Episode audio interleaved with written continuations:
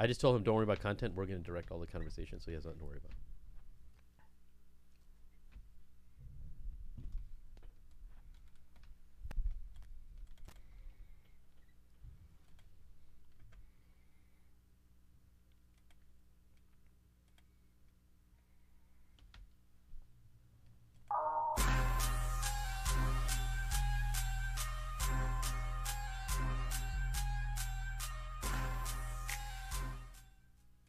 Assalamu alaikum and welcome to the Mad Mamluks.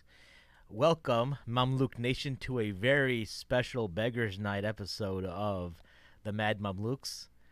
Before we get started, I wanted to give some credit to our sponsors. As you all know, the Mad Mamluks, we're pretty particular about the kind of work we do and the kind of folks we affiliate with and whatnot, and we want to bring beneficial content to everybody. So, for starters, like, you know, a lot of people have reached out to us about sponsorship deals. If you're like a halal tofu company, then we don't come to us. I'm sure the brothers at Safina Society or Becoming the Alpha Muslim would be happy to partner with you guys. But our sponsors, you know, have some practicality in our lives, right? So first of all, halfourdeen.com, for those of you brothers and sisters who are single, you know, you don't want to get caught up like the kuffar doing the hanky panky. If you want to do hanky panky, you have to be, it has to be legit, it has to be nikah, and you do it through halfourdeen.com to find your match. Before you get married, though, you want to, especially the brothers, you need to be able to take care of your spouses. You need to have your finances in order, and you need to do it halal, in a halal fashion, so you don't wage war against Allah and His Messenger. And to help you put your finances away in good Sharia-compliant order, we have Wahid Investments, so check them out. And finally, if you haven't figured it out yet, you're going to die, and you probably have assets when you die, and you want to make sure those assets go to the people you want it to go to in accordance to Islamic law, and not to the government or the state. Yeah, if your assets end up going to the wrong hands, you cannot return back from the dead as a ghost. Yes. And haunt people to get that money in the right hand. So it's too late. Right. We don't believe in that nonsense. Right. So my wassiya, and then we have a we do have a like a discount code for people, right? And we can have in the show notes for my wassiya. For my wassiya. So definitely be on the lookout for that, and then we will get started. So today I'm joined by my co-host Sim and Sheikh Amir Saeed, and we are welcomed today by a very special guest, Sheikh Abu Mujahid, who is someone who is been connected with ulama, scholars overseas for several years, and he's a specialist in the science of ruqya, which for you any non-Muslims listening in, it's exorcism. He's also a specialist in hijama, the science of cupping, you know. But we're not going to talk about cupping. We are going to talk about ruqya. So before we get into the subject matter, to understand, I think, ruqya, we need to understand the concept of jinn, correct? Correct. Can you explain to everyone, like, what our understanding, what is jinn, and like how, and then kind of talk us into like the ruqya subject from there? Alhamdulillah, wassalatu wassalam ala rasulullahi wa ba'd. No, it is a topic which is, it's not easy to understand it, and scary to open it actually. Jinn, Allah subhanahu wa ta'ala created as a human, like a human. So وَمَا خَلَقْتُ الْجِنَّ وَالْإِنسَ إِلَّا لِيَعْبُدُونَ. Allah subhanahu wa ta'ala created jinn for ibadah, as a human. So this is what we have to understand, that the jinni, like a human, same thing. They have different beliefs. They have a like Muslim, a non-Muslim, Christian, Jewish, Sunnah, Shia, same thing like a human. So this is what we have to know about that, about their beliefs. Their mentality, same thing. They have a like they have kids, yeah. Just like everything, just like the human beings, like a human being. Yeah. And Rasul alayhi salatu wasalam said, the jinni, they are different kinds. One of the jinn, the flying jinni, which is for me, it's special for treatment. Like a flying jinni, if somebody could get possessed from the flying jinni, that means it is takes time for cure. So that's the most powerful? Are they the most powerful one? It is a kind. They're just a type. Most powerful is like if he is a king. Okay. Oh. And the flying one, is that the one that's called Ifrit? or is that? No, Afrit is different. Okay. Afrit is different. But the flying jinni is, as I said, he is jumping easily, movement easily, and it's difficult to take him out. It's not mean, I did not mean that it's impossible. There is nothing impossible. But it takes more than one session. Yeah, okay. And one way I think that you know that, and those of you who don't know, I got a chance, alhamdulillah, I got a chance to benefit a lot from Sheikh Abu Mujahid in the past. Sheikh Amir and I have made references to some ruqya we've done in the past, and some of these sessions were what we were talking about, and this is the brother we were with in those stories that we talked about in previous podcasts. One of the first people that I actually shadowed formally was Sheikh Abu Mujahid. But I remember one thing, that is if somebody in their dream is flying a lot, right? This is one of the symptoms. If somebody have a position, one of the answer is, do you fly in the dream? How often you fly in the dream? So we know that he have a jinni, flying jinni. Yeah. Oh, okay. Yeah. Yes. So let's stick to the classifications, and then we'll get back to all the different things surrounding. Of course. Yeah. Each type. So there's the flying one. And now, again, I'm going off of what a myth or pop culture talks about this phenomena. So is there a shapeshifter one as well, or no? Meaning, like something that can change shapes into a different form, into human beings.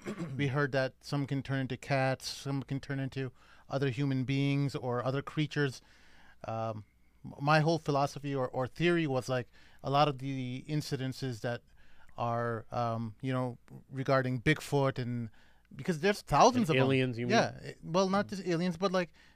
Every society has these type of sightings, and it's just too many of these sightings to just pass it off as saying that, oh, people are just making things up.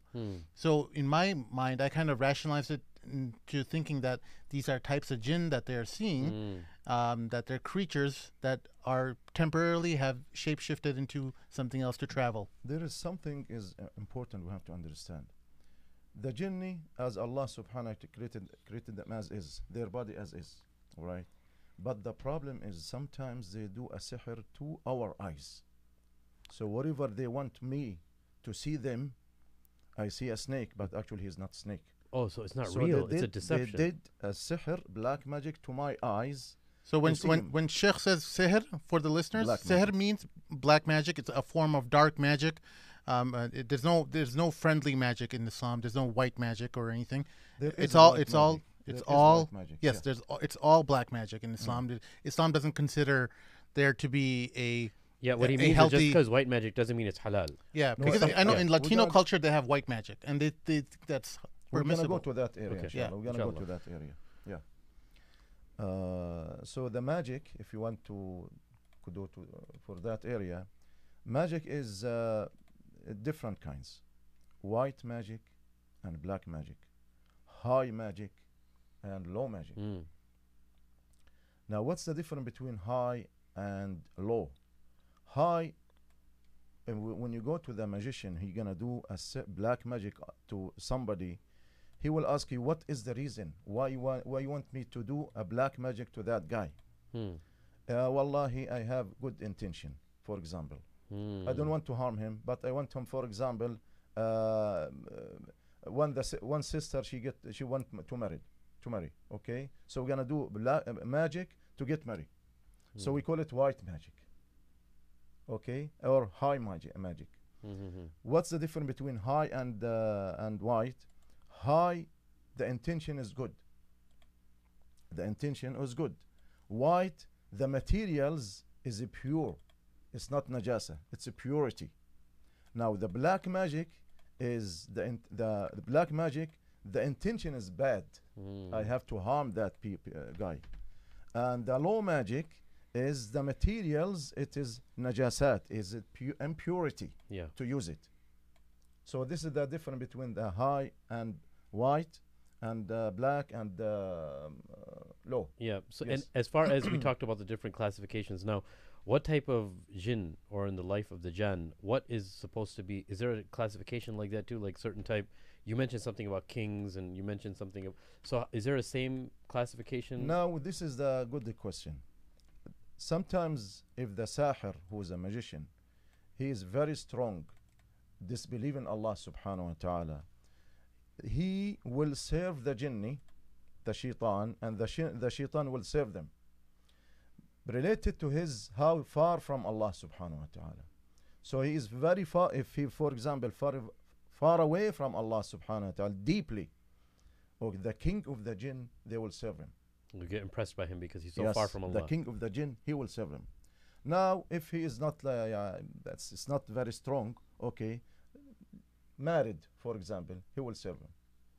So these kind of the jinni, they can serve the sahir or the who doing black magic.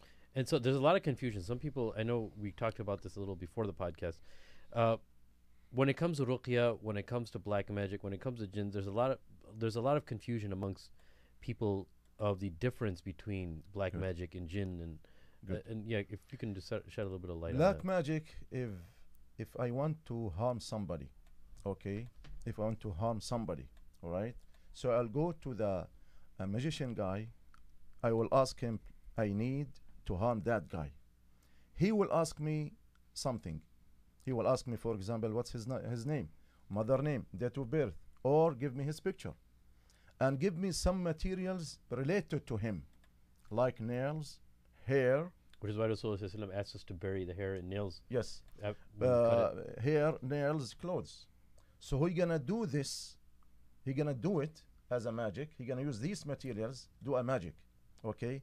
Now he will ask me to take this magic to put it somewhere. Either I'm gonna put that magic in front of his door, or I'm gonna put that black magic in his coffee. When you say he take it, meaning he takes the picture, for instance. No, he's gonna take the materials. The sihr by itself. So the sahir or the magician guy, he will give me that things, okay, and he asked me to put it somewhere, yeah, like in his front door, close to his car, close to his door, or close to his house, his office. So this is related to him, close to him. Sometimes he does not ask you to do anything. Just give me her name, his name, date of birth, and picture, and he do whatever he want. Okay, so that is the way or to do a black magic.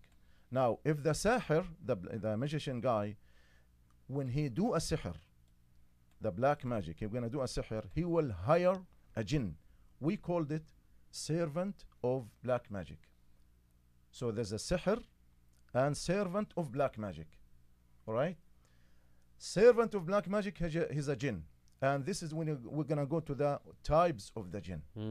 Okay, he's a married, or he's a flying, or he walk like people, or he walk like four legs like an animal. It related what does he want, the sahir, okay, based on the type of harm he wants to do. Correct. That's the type of jinn he's going to use, or the servant. And yes. Yeah, okay. Based of the what does he want. For example, if the woman she asks to do for other woman to do not get pregnant. She wants to curse a woman so she can't get pregnant. Yes. So he have to do to ask some material from her, like monthly period blood, to feed that girl or to feed that woman. So she get right away she get black magic, and that black magic all the way go to where? To uterus. So that's mean blocking. She cannot get pregnant again. So how is that fed? I don't understand how that's done. Fed by either by the food or the drinking, anything. Also, like she can put with the food. Okay.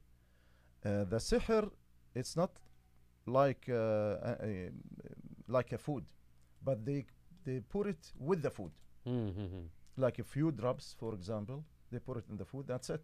Yeah. He gonna drink it or he gonna eat it. Yeah, I see what you're saying. Is it more powerful if there's ingestion?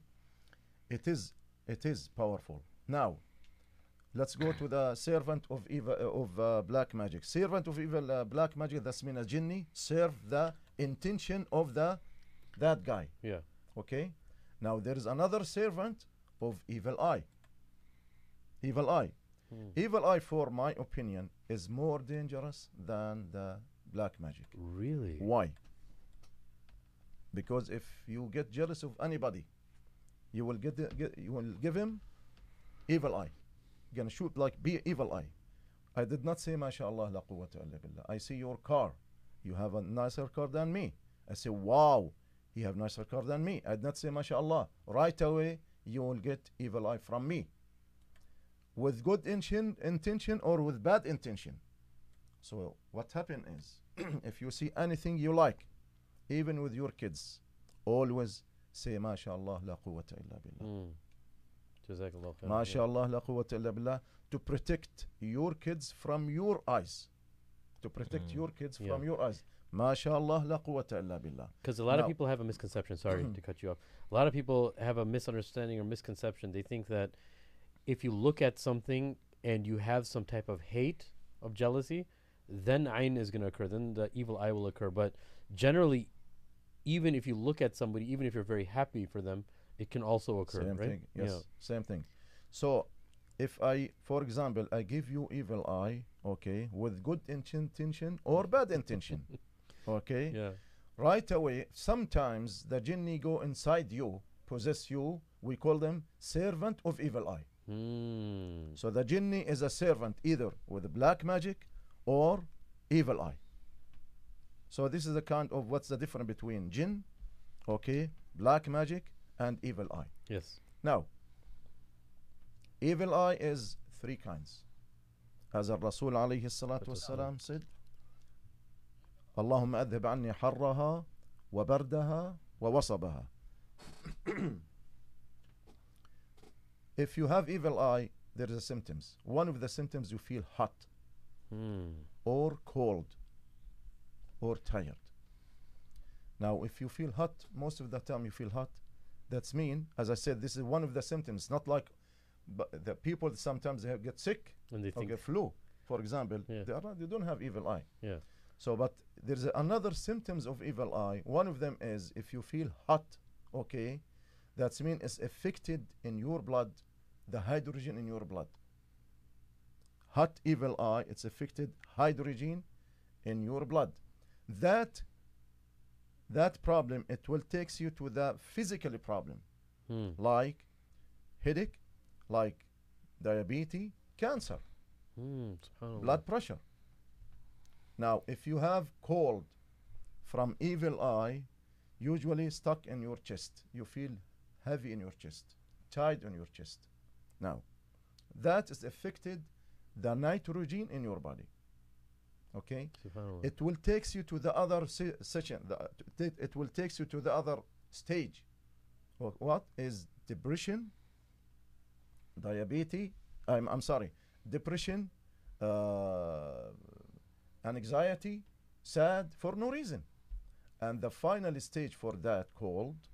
Okay, to see you flying and sexual dream.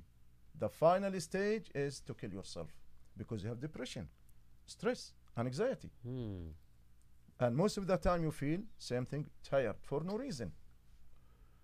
So this is the three kinds of evil eye. Yeah, hot evil eye, cold evil eye, and tired evil eye.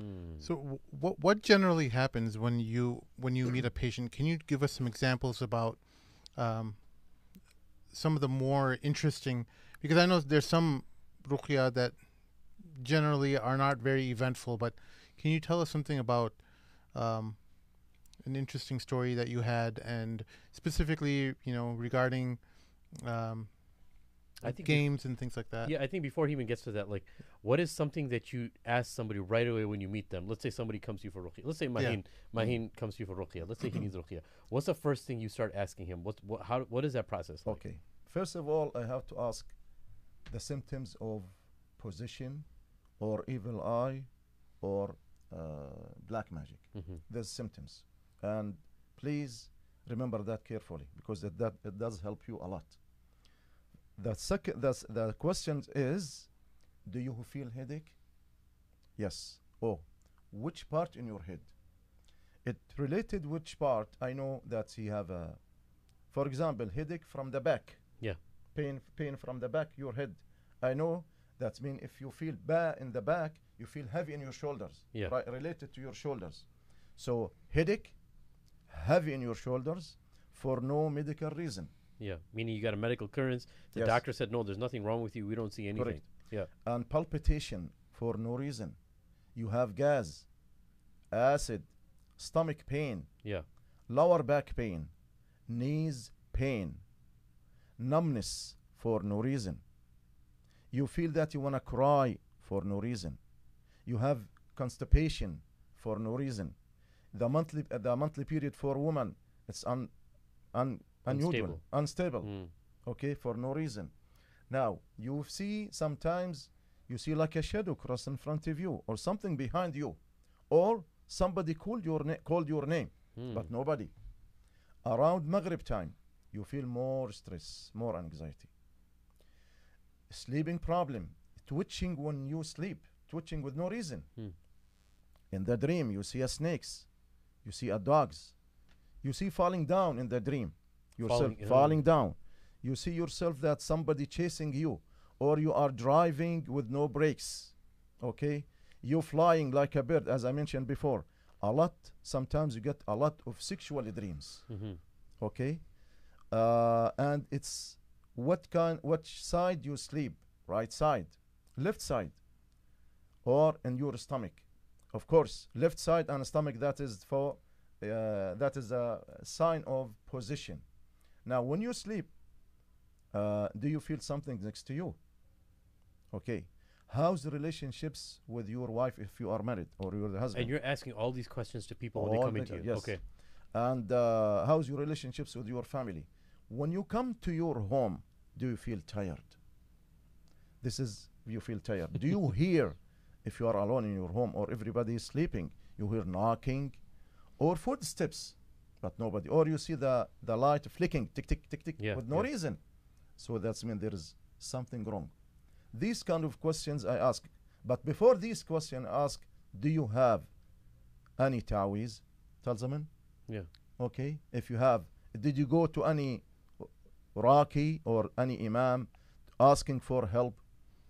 So okay, for listeners who don't understand what ta'weez is or talisman, it's an amulet, right? It's like a... I sent you a picture of it too, when he opened it up. Basically... It's tied around the neck sometimes, tied around the arms. Yeah, in Indian Pakistani culture, there's like writings, there's numbers arranged in certain orders, and then they're wrapped around in like plastic, and then... string and...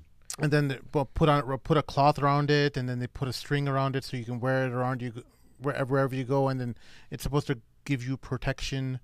But that's what a talisman is. Yeah. So you asked, do you have any of these, right? Yes. And okay, and let me continue that one, because if ask him, do you go to any imam or any sheikh for help? If he said yes, okay, now I'm gonna ask him a lot of question now. Is that imam ask you what's your mother name?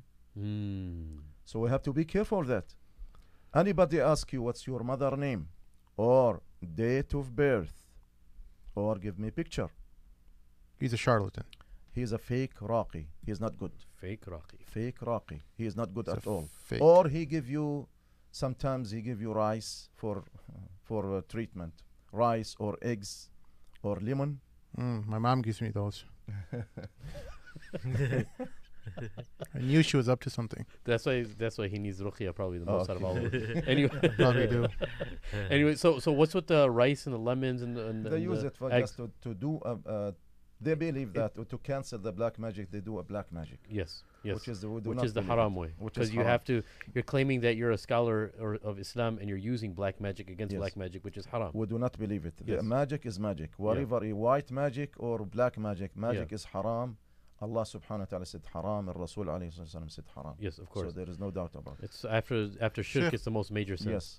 You know, I've been to your house, but before that time, for a long time, I didn't believe in any of this. I felt like that possession is against the principles of the religion where we have free will, and free will is being taken away from the human being by a jinn.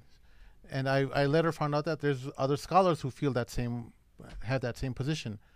After seeing it firsthand, I believe now, you know, I mean, there's one thing when you can say that, you know, that this is something that's psychological and, you know, it's mental issues, but when you see something just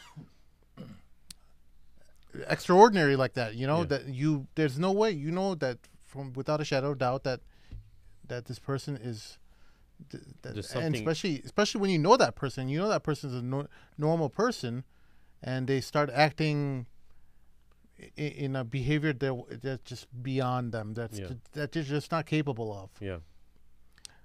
So what's your position on that? What, when people say that, you know, this is going against human beings' free will, do you just tell them, come and see what I do? What happened is, Akhi, gonna tell you just a story. It's happened to the people, actually. There is one brother, he came to see me to help his wife, okay? And he been from Raqi to Raqi, till he sent his wife to his country. And no improvement at all. And he, when I see him, I ask a lot of questions, as I said, questions. So after that, I said, no, she doesn't have nothing, but let me try. I researched Quran. Subhanallah, when I researched Quran, right away she said, oh, I have a jinn. She said it. I am Jewish. I am Jewish. You cannot beat me. Yes. So you cannot beat me. So no problem, inshallah. No problem. Allah subhanahu wa ta'ala gonna help. And he's not exaggerating. I've seen when he does ruqya before, and when people say, no, no, I'm fine now, he goes, okay, you're not okay, but we're going to continue. Like, no, no, I'm good. No, no, no, you're not good. You're going to stay right here. Okay, I got to leave. No, no, you're going to stay right here. But anyways, go ahead. I mean, the person that I saw him do it, he was just performing that. He just started like the test, and then the person just immediately just sat down on the ground, and I'm like, what the heck happened there? Like, why? What made this person just immediately sit on the ground? Yeah. Sit on the ground. Yeah, because he, you know, he went around and he just made sure that everyone else was okay, and everyone was just you know, they performed the test fine, and we passed. And the Sheikh Abu Mujahid litmus test. This other person immediately sat down on the ground. Like, what just happened? Yeah, everyone's just looking around, you know. Yeah. I'll tell you something before I go continue the story. When I ask these questions, usually I, yani, there's a kind of test. Yeah. What is the test? I let them ask, stand up, do not touch anything. I say words, the meaning of that words, but I say it in Arabic. Black magic, possession, evil eye. So can you give us an example of how you do it? Like someone standing in front of you. Like he's repeating it. Yeah, no, I know, just for the listeners. Okay, like so he can look at the screen. He could do ruqya on them right now. Stand up. I don't want to try because they're just. I'm gonna tell you what I'm gonna. There might be a listener who's driving and they pass out because they're possessed. So I'm gonna repeat the word of sihr. Yeah, it's true. Could happen. Sihr, sihr, sihr. For example, khadim al-sihr, the servant of sihr. Haris al-sihr. Keep repeat that. God of sihr. An ayn. Evil eye, ayn. Keep repeat ayn. Ayn, who give you the evil eye. Khadim al ayn, servant of ayn, of evil eye. And keep repeat hasad, hasad, and position mas, mas, mas. And after that, I keep repeat jinn, jinn, shaitan, shaitan, marid, marid, marid, marid. These words I keep repeated. For sure, if somebody have it, he will get affected right away. Like either can see the results on them. He gonna see like he gonna lost his balance. Yes, swinging back and forth. Balance or palpitation, or you see like his hands sweat, his hand, or heavy in his arms. When you feel heavy in your arms or sweat in your hands and off balance, palpitation. Sometimes you get scared, okay, and fell down, and you cry for no reason. So what this mean? These words is not Quran, of course, but this is a kind of test. Now, when you go to the doctor, okay, tell him I have a stomach pain. He gonna check. He gonna put his hand. What is the pain?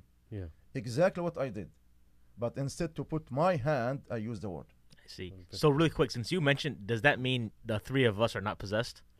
Because you said the words like honestly, we're not standing, we're sitting. It's not like this. It's not like okay. I said I'm gonna repeat. Okay. No, but some people, and correct me if I'm wrong, and you can continue with your story. Some people, even if you read Quran on them and you do the whole test, after 2 hours, then they start showing some signs, right? Okay. Sometimes, if there is, as I said, if the black magic related, I mean, jinni related to the black magic, and he is flying. Yeah. So that takes time to recite Quran. After that, because he's flying around, escaping, right? Is it's that not escaping. No, he's hiding. He's hiding. Mm-hmm. But he is strong a little bit. Mm. Yeah. So your story. Sorry, we cut you off. The story is when he came. She said, I have a jinni. You cannot beat me. I said, okay, no problem, inshallah. So I recite Quran. There is no reaction. Just talking. I have jinni. Not reaction. What I mean reaction is she doesn't feel headache. She doesn't feel numbness during the ruqya. She doesn't feel that she's gonna throw up or faint down or cry or any pain in her anywhere. Pain, no pain at all. Mm. But she just talking. I have jinni. You cannot beat me. It's there is something related to her brain now. Okay, she went to the, I asked her to do hujama, cupping, okay, she did hujama next day, okay, and I did same thing, recite Quran, and out of sudden I said, you don't have jinni. Hmm. And his wife, he get like, why, you talking to the whom now, talking to the jinni? Hmm. I said, no, I talking to the brain, her brain, not the jinni. And the story for her is one day before 3 years or 2 years, she was in the basement. She watching the YouTube channel for jinni and these things. One of the story is the sheikh, he recite Quran or he do ruqya for somebody, and that position or that lady, she said, I am Jewish, I am jinni, you can't beat me. From that day, she get possessed or sickness, not possess. From that day, that story stuck in her brain, and she feel that she is possessed. We call it in our fake possession. Yeah, fake possession. Meaning it's all in the mind. It is not in the there is no possession, no jinni. Yeah.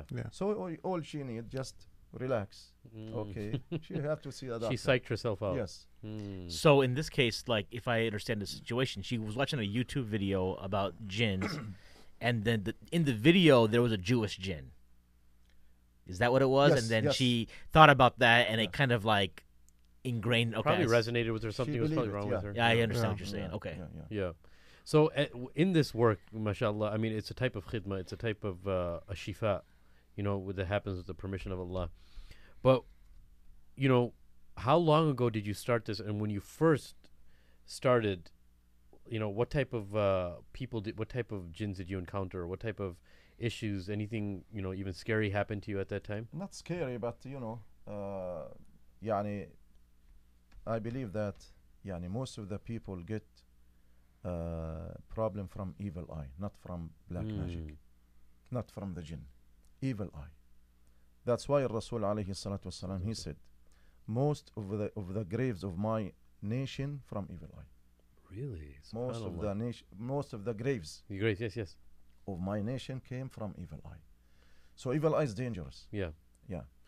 So even though like nowadays people make fun of you if you believe in the evil eye, they think that, you know, that's a old wives' tale, that this is superstition. But they think it's khurafat, basically. I mean, but look at it.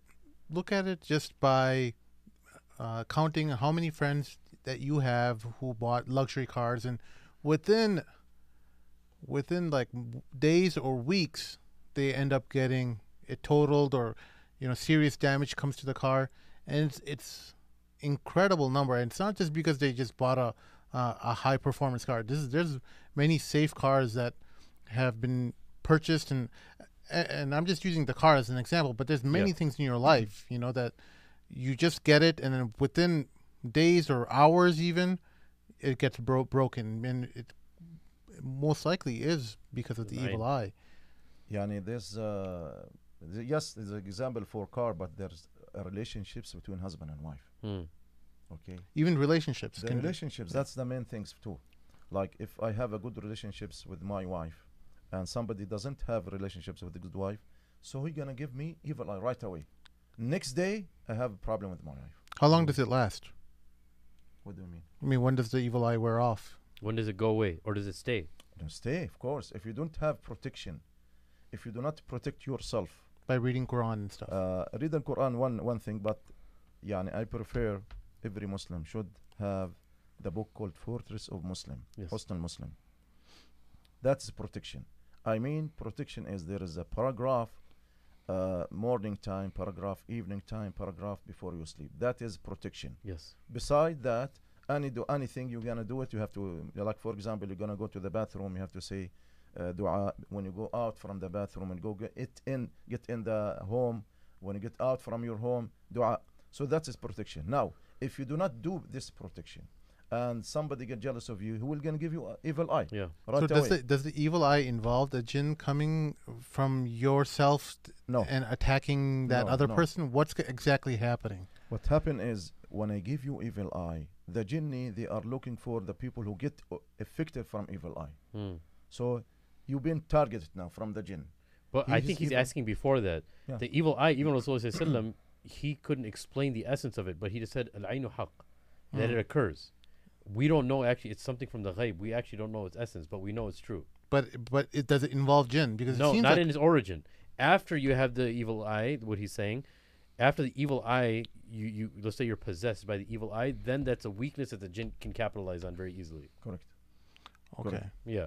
Okay, that's what Rasulullah so. Even he couldn't explain 100% what it is. Because when you think about it, the amount of jealousy there is in the world, everyone's jealous of each other, and then you think like the world is full of problems too. Yeah. Well, that's all what's the case, but let's just say there's children, you know? Yeah, yeah. No, I know. I mean, children are always jealous of each other. Are they sending evil eye on each other? Because that's what always kind of, I always, you know, it's when the Prophet says the hadith, you don't, you know, deny it or anything, but it's something that when you start thinking about, you're saying context, really, does it apply to certain situations or not? It doesn't really, and it helps that you explain that, because if the Prophet said that it comes from an origin that he cannot explain, that is an unexplainable phenomena, then okay, then that makes sense. Okay, because I can't make sense of it either. Yeah. And because when I was trying to make sense of it, I was like, this is going down a slippery slope that I don't want to really go down. Yeah. At least according to your belief and everything else. I will tell you a story. But it happens with the permission of Allah too. Obviously, with little kids, they're masoom. You know, we have to take that into consideration too. You know, that's what I was wondering. Yeah. So yeah. I will tell you a story. There is one lady. She came from other state, and she is half paralyzed. Half paralyzed. All right. And her sister, she's a doctor. We have to understand that it's not like something is fake. No. It's her sister, she's a doctor. Her sister-in-law, she's a doctor. When they came to me to see me, I asked her questions. Most of the answer she doesn't know actually. I asked the question for her relative, her brother, her mom. Does she complain about this and that? They said yes. So I did the test. She cannot stand up. But I said, okay, let's go to recite Quran on her. But before that, based on the answers, subhanallah, with their answer, I just smile in the middle of the, smile. And her brother, he said, why are you smiling? I said, because, alhamdulillah, I know what's wrong with her. I know what's wrong with her. He said, what's wrong with her? I said, she have evil eye. And she have hot evil eye. Okay. Hot evil eye. What does that mean? The three types that he explained. Remember, he talked about the high blood pressure. Yeah. Yeah. Oh, okay, okay. And I said, with Allah subhanahu wa ta'ala help, inshallah, we're going to take your sister walking, inshallah, subhanahu wa ta'ala. Because the Quran, powerful. So I recite Quran in the beginning. I did the long dua.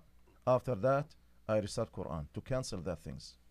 When I reach Surah As-Saffat was-Saffati Saffa Faz-Zajirati Zajra, she became shaking, where the left side, which is paralyzed, it's not working, shaking, left arm, left leg, shaking, and she scream, stop. And she told me, stop, stop.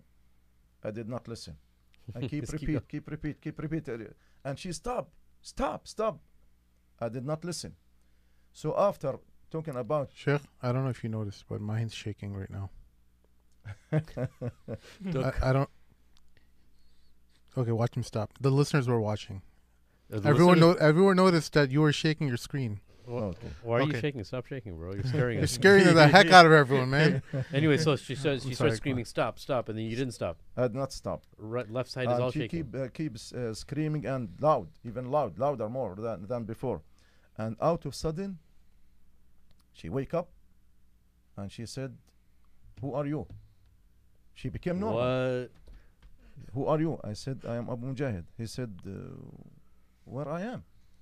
I said, you are in my home in Chicago. I said, she said, I am in Chicago. I was in New York. I said, yes, you are in Chicago. So what happened to me? So of course, this is what position came from evil eye. This is the example. It started with evil eye and possession that came second. Yes. That's very interesting. Now, as far as like you've been probably doing this for at least 10 years? Yeah, about 15 years. 15 years, mashallah. Now, as far as out of all of the, we talked about evil eye, we can come back to that, but as far as jinn possessions, a lot of people want to know about jinn possessions and how real this actually is. Out of all of the possessions that you've taken care of, whether it's one person or a couple, what is the most interesting or the most maybe danger you were in when you were doing this ruqya? Meaning, we know you most likely weren't scared, but what happened to, you know, what was maybe the one that kind of shook you the most, or maybe that tried to harm you, or, you know, one of those stories? First of all, before I go to this field, yes, I have to believe in Allah subhanahu wa ta'ala. Yes. This field is not easy things. Okay. We call it Raqi. It's not just to recite Quran. No. It is not just to recite Quran. You have to learn. To learn about Aqidah, beliefs, Aqidah, Asma wa Sifat. You have to learn Aqidah, Aqidah al-Islamiyya, okay? And you have to avoid to do any bid'ah, innovation. And you have to not do any, try to do, yani, ma'asiyah is ma'asiyah. Anybody can do ma'asiyah, Allah subhanahu wa ta'ala. But you try to avoid dealing with the bank. Try to don't deal with any things, it's haram, okay? So that is, you have to protect yourself first, right? Now, you have to learn too about physical things, like the body things. So you have to learn the brain, the heart, the stomach, everything. Just a general anatomy of how everything works, yeah. Yeah, and brain, something, okay? So you have to learn these things. Now, based on this information, you can help the people, yeah, all right? Now, if you believe in Allah subhanahu wa ta'ala, with Allah subhanahu wa ta'ala help, you're not going to harm from the jinni at all. They'll actually be afraid of you. Yeah, you will not be afraid. Okay? Allah subhanahu wa ta'ala with you, don't be scared. The thing is, most of the people think that, oh, we scare from the jinn. We scare because the jinn and the sihr and the shaitan is scary. Yeah. These words are scary. Yeah. No, no. If you are Muslim, you believe in Allah subhanahu wa ta'ala. Okay? Allah subhanahu wa ta'ala give you power. What is that power? Al-Quran. What is that power? Bismillah. Bismillah. I'm going to tell you just one story. One day I was in doing ruqya in the basement. The whole people, two, three people with me, okay, doing ruqya, and out of sudden I hear footsteps in the first floor. Footsteps in the first floor. Is it in your house? No, it's not my house. Somebody else's basement. Somebody else, yeah. So what happened is, when I recite Quran, I hear the footsteps. Those people, they get scared because nobody up there. Nobody up there. They said, oh, somebody up there. We're scared. I said, don't worry. I'm going to tell you something to do it. Don't be scared at all. What is that thing? Go to first floor. When you open the door, say Bismillah. Wallahi, they will run away. Wallahi, well, they will run away. They did not. Of course, they're scared. I said, okay, who's going to come with me? Nobody. All of them scared. I said, okay, I'm going to go alone. All right, don't worry. So I sneak a little bit, okay, go upstairs and say Bismillah. When I say Bismillah, they felt that the house like shaking. Allah Akbar. Alhamdulillah, it's gone. So that's why you don't have to be scared. And why did the, can you tell us, why did the shayateen actually do that when you're doing ruqya? Why do they start distracting with other noises, maybe even throwing things or like the footsteps you were talking about? Why does that happen? To interrupt you. To interrupt you. To stop the Quran. Yeah. To scare you. Yeah, to scare you. Put fear inside of you so you stop what you're doing. Correct. And what usually happens is people stop right there because they get scared, right? But what you should do is continue and use Bismillah as your weapon. right? Bismillah. If so what kind of things have you seen? Like, I've not seen anything. Well, when I came to your house, I wanted to see like cupboards flying around and books falling off, and I was really disappointed in that respect because I didn't see any of that.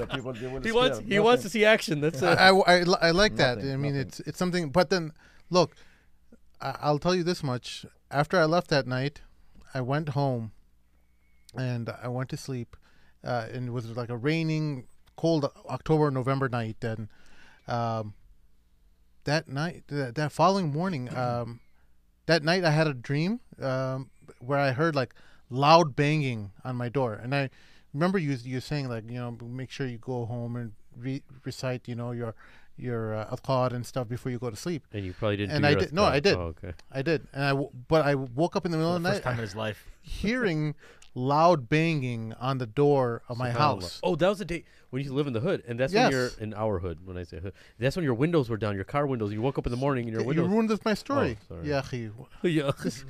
Why do I work with this guy? Always wants the glory. I didn't glory. I was just reminding you because you would forget. So anyway, I woke up and I heard the sound like loud banging. They're unmistakable that it was someone knocking on the door, like, "Hey, you, something's going on in, in the neighborhood, and make sure." This was like your house shaking, banging, okay. And it seemed like something wanted to get inside, but it couldn't. But I'm like, I'm too scared to check, so I just went back to sleep. So I went back to sleep. Woke up in the morning. I went outside to get ready to go to my car and go to work. And I saw all the windows of my car, including my sunroof, open halfway. Halfway. Now, it's a raining night. The previous night was a raining night. It was like light rain. There's no way I would have left my... I didn't know about the halfway. I thought they were just open, some of them. Each of the windows was open halfway, and the sunroof was open halfway. Is this and it's never happened. It's a brand new car. It's not like one of these, gutter cars. Like Acura? Yeah, it's my Acura. It's a nice car, brand new and everything. Acuras aren't all that. But anyways, no, I'm just saying it was brand new. This is the same night that she went to Sheikh Abu Mujahid's place. Yes. Yeah. So I don't know. I felt like the car protected me from whatever was trying to get inside my house, and I felt like there was something trying to follow its way. Because, I'm a corrupted soul, but a lot of the listeners know that, I have a lot of struggles and stuff. So they were probably trying to follow Brother Sim to his house. And they're like, what? This probably sounds like a hospitable setting. But little did they know, I did my adhkar. And I was protected. Adhkar, yes. Adhkar. Yes. Adhkar. Sorry. No, I'm just... So, I'm not a native Arabic speaker. You had net damage to your car, obviously, right? There's no damage though, right? No physical damage. No, I thought it wouldn't it rained all night? No. It was. I think the rain had stopped. Okay. I would have sued them if they did. Anyways, go ahead. There has to be some kind of court. Anyway, but we don't have to be scared from the jinn. Yes, please tell us. We don't have to be scared of the jinn. Why? We have weapon. What is that weapon? Bismillah. Always, if you scare, say A'udhu billahi minash shaitanir rajim. Okay, and Bismillah. Suppose that you feel something is falling down, for example, your bookshelf fall down with no reason, okay? You see yourself, there's no reason to fall down, okay? Say Bismillah and you can put it back. Bismillah and put it back, all right? So you don't have to be scared. Okay, but what about like when you do ruqya and you see the body floating on the bed? No, that's not fake. It's a fake, I mean. I've heard other people say it's real. This is what you hear. The Raqi, some other Raqi said it was real. Maybe he's a fake Raqi. It's a fake Raqi, yes. They help from the jinn.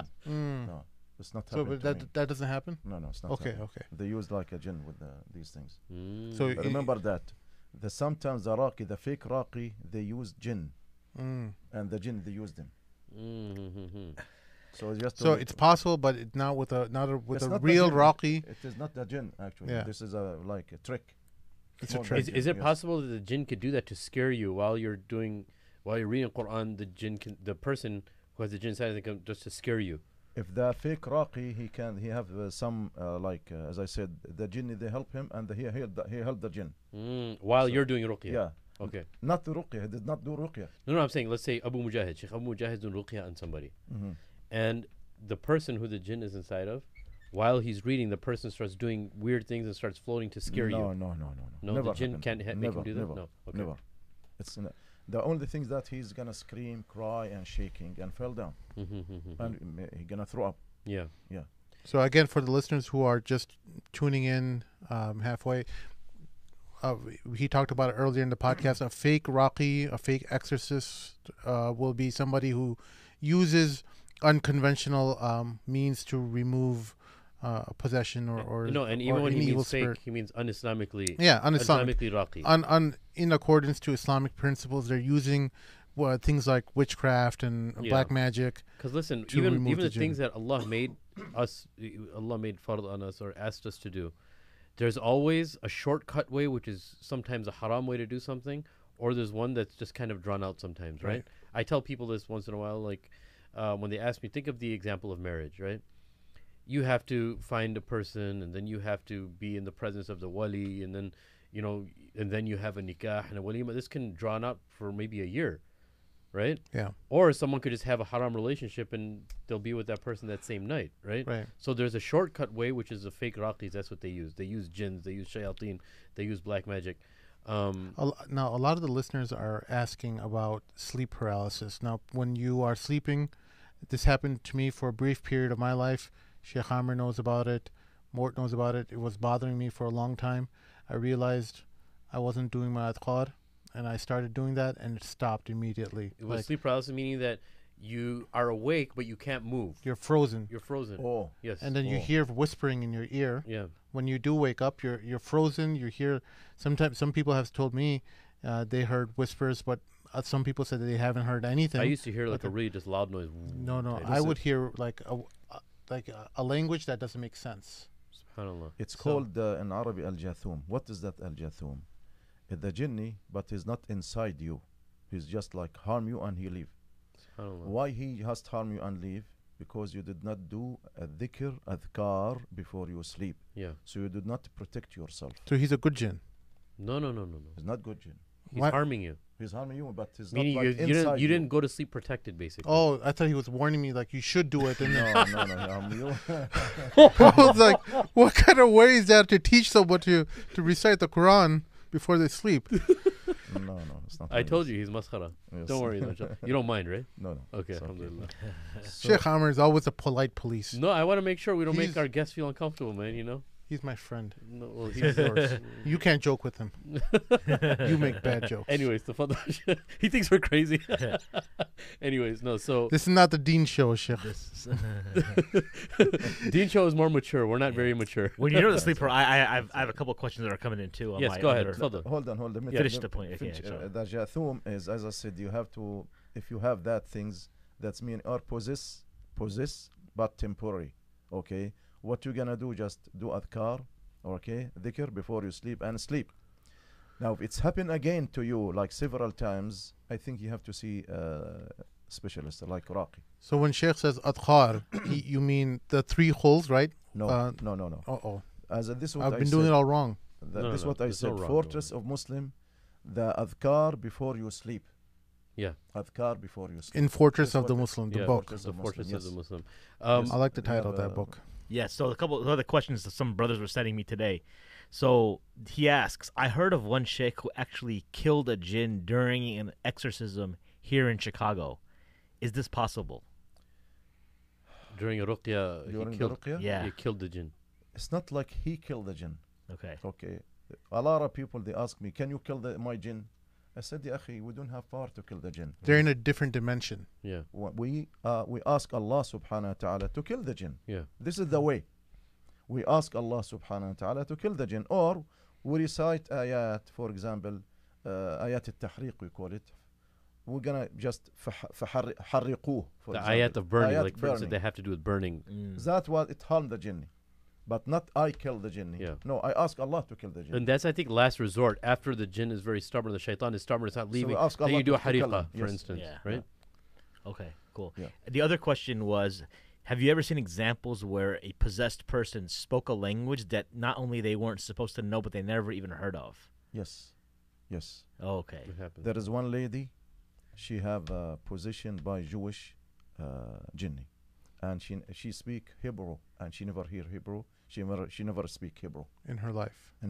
Yeah. Her husband, he knows Hebrew. He said He speaks Hebrew, I know, but my wife doesn't speak Hebrew. Yeah. He's a Jewish. And he said that.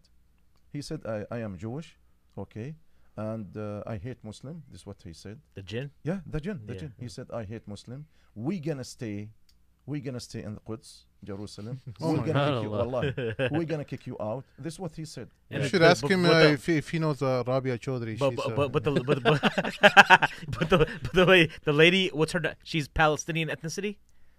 She is Muslim. Muslim, okay. Yes. But she would not know Hebrew, like far from that. No, she's not. Yeah, and that's one thing I was reading in, I was telling Sheikh before we started the podcast, Jalaluddin al-Suyuti has a book called Laqt al-Marjan fi Ahkam al-Jan, and in that he mentions the various Sahaba and some of the other muhaddithun that talked about that just like the human beings, they're just like us. There's everything. They have... Like you mentioned, there's Sunni, there's Shia, there's people, there's jinnis or shayateen that are, philosophers. It's all just like us. Like a human. We don't see them. As Allah subhanahu wa ta'ala, mentions Surah Al-A'raf, Huwa wa qabiluhu min haythu la tarawnahum, right? Yes. All of them, jinns are, I think the only thing that they have more than humans is they're very tribal, right? They have lots of asabiyya, like a tribe. They have to form, from what I understand and from what I read, that they're very, very tribal. He's looking at you. You look like I'm like crazy. He's like, you're totally wrong, dude. Do you understand what I'm saying? You're the worst student of mine ever. No. You see, he didn't understand what I was saying. Look, just let me. Why don't you just say it in Arabic so he understands? So he was saying that the jinns are very, very tribal. Meaning that they have lots of asabiyya for their tribe. Oh yeah, I understand. Yes, it's the same thing. Believe me, the same. They're like a human, but they are like a kid. Oh, and their intellect, right? Yes. Yeah. So their intelligence is like a child. That's a child. Like, for example, if the jinni, he said, I love this lady. Yeah. I am in her body. I love her. I'm not going to leave her. Yeah. So you're going to say, she doesn't love you. He will cry. Subhanallah. And that's, they say, right? The smartest of jinns. He will cry. The smartest of jinns, their intellect, their intelligence is like a 7- to 10-year-old, right? Subhanallah. Right? So that's the trade-off for their powers. Yes. Yeah. So all you're gonna recite Quran. She doesn't love you and recite Quran. He will leave. Khalas, he's gonna leave. Inshallah. Someone asked me this question also. Have you ever done ruqya on somebody that had a jinn inside of them that was over 500 years old? No, they are liar actually. No, they lied to you. Really? Yes. They said we are 500. Sometimes they said we are thousands of jinn. We are 10,000 of jinn. We have a qabila. The whole. No, their age. Umruhum. They said that, but I never have that. You never have anybody talking and saying that. Yeah. Okay. But they lied. They lied. Yeah. Do you have any more questions? Because I have one more question that somebody asked. Somebody said that at nighttime before they go to sleep, they always feel like somebody's touching the nape of their neck, like the back of their neck. And they got checked out medically. There's nothing there. And they said, is this, they're afraid to get ruqya. I said they shouldn't be afraid. But they said, is this sihr? Or is this jinn? Is this ayn? What can this be? Maybe it's a kind of possession. A kind of possession, yes, huh? Before he sleep. Yeah. Okay. It's easy, inshallah. I'm going to tell you how to treat yourself, inshallah, how to help yourself. First of all, if you believe that you are possessed or you have evil eye or you have black magic, the main thing is you have to listen Surah Al-Baqarah every day. Surah Al-Baqarah every day. If you cannot recite. Or there's another thing, you can ask somebody to recite Surah Al-Baqarah in the olive oil. Or you recite Surah Al-Baqarah in the olive oil. I mean, you have to get olive oil close to your mouth. And recite Surah Al-Baqarah, your breath should touch the olive oil. So that olive oil you have to apply every night. From that olive oil you have to apply the whole body. The whole body. And you have to drink 1 spoon morning, 1 spoon between Asr and Maghrib from the Quran olive oil. Mm-hmm. The third thing is any water you drink, try to recite Quran on it. Try to recite Quran in the shampoo that you used. Try to take a shower, cold water. Use the cold water. It's very difficult. Very difficult for them. Yeah. Okay. And try, if the woman, she doesn't cover, she have to cover. And try to stay away from haram. Your home, you have to find if there is anything against the Islam in your home. For example, if you have statues in your home, take it away. Put it in the garage. If you have a dog, put it into somewhere, not inside your home. Yeah. Okay. If there's any pictures, haram pictures, take it away. Because Ar-Rasul alayhi salatu wasalam said, Al-Malaika la yadkhulun al-bayt fihi surah aw kalb. The angels, they will not come to inside the home if there is a pictures, statues, or dogs. Yeah. Okay. So how come you ask Allah for help, subhanahu wa ta'ala, ask for help, and you are disobey Allah subhanahu wa ta'ala? Yeah. It's not going to happen. Okay. So you're going to take anything against the Islam, against the Sharia, take it away from your home. To become your home is pure, clear from the shaitan and jinn. Mm-hmm. Yes. So a lot of the brothers in the chat, they're asking if you could see something. Like one of the brothers was saying in the chat that when they get the sleep paralysis, they said, I see a scary looking woman looking down at me. Now, is that maybe I think he's mentally ill, because in my opinion, or as far as I understood, right, these creatures, they are in a different dimension. You shouldn't be able to see their true form. Is that correct? No. You can see their true form? It's not like you can see. If you are possessed, okay, I'm going to explain it to you how the possession be able to see. Yeah. Now, your body is shared with the jinn. Yes. Okay, your body is shared with the jinn. Whatever he see, you can see. Not always. He can use your eyes to see the things. So sometimes the possession guy, okay, he see a shadow. The guy who's possessed? Yes. The jinn inside him, he could see the shadow. The shadow cross in front of him. Yeah. But when he cure, he's not be able to see a shadow. Yeah. Why? Because his eyes used from the jinn. Okay. That makes sense. Remember in the beginning he was saying that you can't actually see them. They actually make a deception to your eyes. Yeah. But someone who is not possessed, someone who does not have a jinn, inside their body or anywhere near them, they can't see them. They cannot see him. No. Okay. They cannot see. Yeah, that's. But sometimes a jinn can come near you, and can you see it at all or no? No, you cannot see. You cannot see the jinn. One more time, if you scare, okay, don't be scared. Say Bismillah.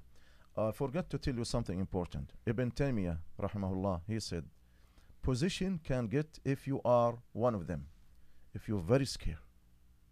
If you're very scared of them? Special tonight. Yeah. Okay. Oh, so if you're a big scaredy cat, you are more likely to get possessed than anyone. No, I think it's a time of being scared. All of a sudden, when you get really scared, yes, from something, that time. No, but let's just say of being surprised. Let's just say you're afraid of jinn in general, like you're just terrified and you can't stand the topic, and the thought of it scares you. And I always find that these people are probably more susceptible to this type of behavior because it's working on them on a very deeper subconscious level. So what he's saying is, people who are afraid of jinns themselves, the jinns can. It's easier to be possessed. Okay. Yes, they can. If you are scared, very scared from the jinn, yeah, the jinn can possess you. Yeah. Okay. So you hear that, folks? Don't be scared. Yeah. Don't fear the reaper. If you are angry, too much. It's a great song. Oh. Angry for no reason. Let's see. Okay. I mean, not for reason. Like you're angry, but you cannot. Very easily, like Sim, he gets angry very easily. I get and I get scared very easily too. What else, Sheikh? Okay. If you are away from Islam, you are disobey Allah subhanahu wa ta'ala. Yeah.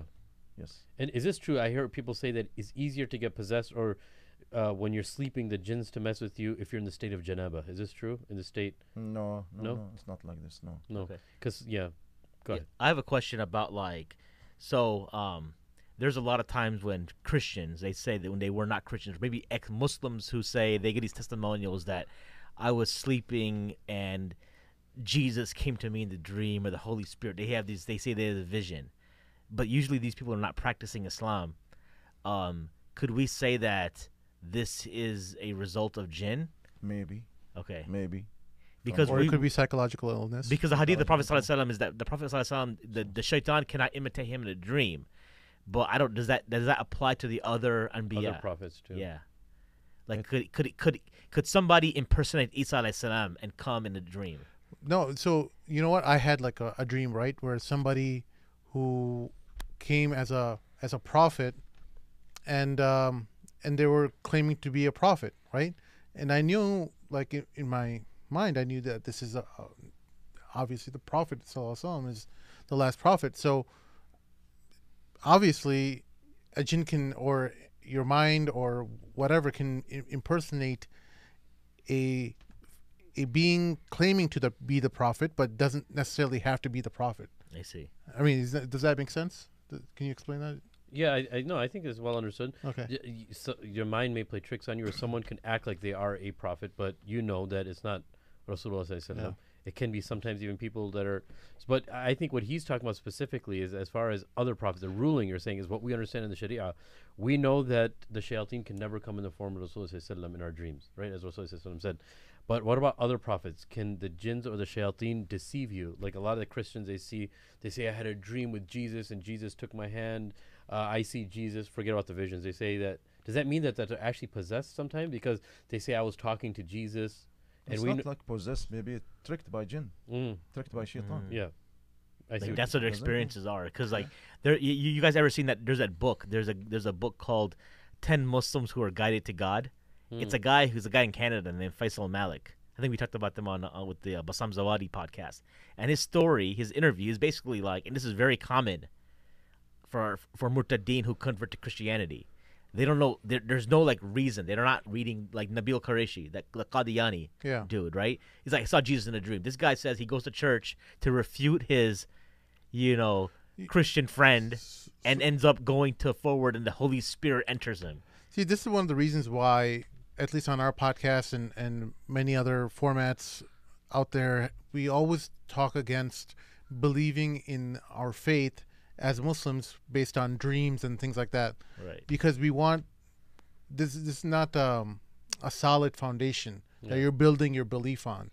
It can easily crumble when you realize, like, oh well, then the next dream I had was a Buddhist dream where Buddha came to me and we had a big bowl of food together. So now Buddha I'm becoming Buddhism. Buddha does. If you knew Buddhism, he's like Buddha does not eat. Well, the statues portray him in a different light. I don't know how else to. There's no nice way for. He's a Zahid. But anyways, Sheikh, I wanted to get to something really interesting, and I think the listeners will like this. The issue with the Qareen. Everybody has a Qareen with them, right? Oh, yeah. So explain that. And the Qareen is basically, and the Sheikh could probably explain better, we're all born with our Qareen or. With the jinn. With the shaitan. But how does that work? How does that work as far as ruqya? Because sometimes the qareen of the person who needs ruqya can communicate with your qareen and warn them that you're coming to do ruqya, right? The qareen, his job is, or his duty, just to give you whispering. Whispering, yes. Nothing else. Can they whisper, communicate with each other from... No. They can't... No. It's just his job is whispering. Okay. Nothing else. Now, the Raqi, who doesn't have a knowledge for this field, they say, oh, your qareen, he is strong. Your qareen, he possesses other jinni, and your jinni is possessed from qareen, so we don't have solution for you. Or your qareen is so and so. No, it's like a scary stories he said to the people. Qareen is his job, just whispering, nothing else. Whispering, waswasa.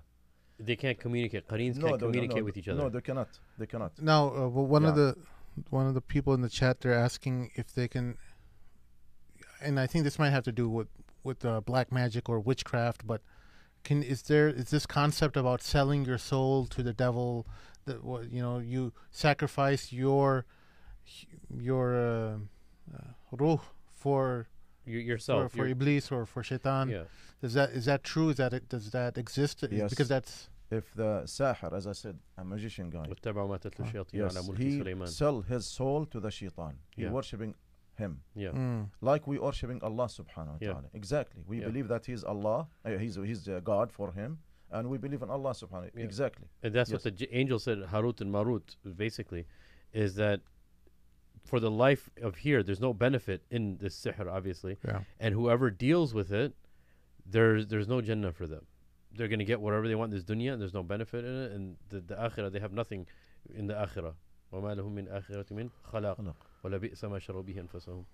So, and you can find those verses in Surah Al-Baqarah. You have to, if you guys want to read up more on this, just so you have a relationship in the Quran. The point of this podcast is not to scare you. The point is to bring more tawakkul in the Quran.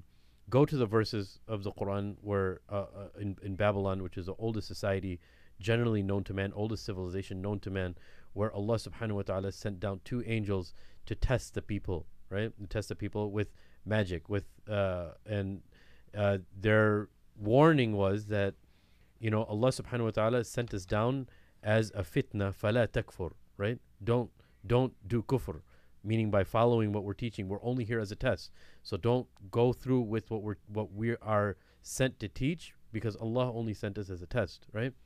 And this you're going to find in Surah Al-Baqarah. And just read the tafsir. Go to tafsir ibn Kathir. Just read generally the English of what you see, abridged version. And it'll give you a better relationship with the Quran to know where all the black magic started from. And Sheikh, correct me if I'm wrong. Right. I don't like to speak about this. This is your takhassus, so I don't like to speak about this. But you're one of my teachers too, so maybe you could tell me if I'm right or wrong, inshallah.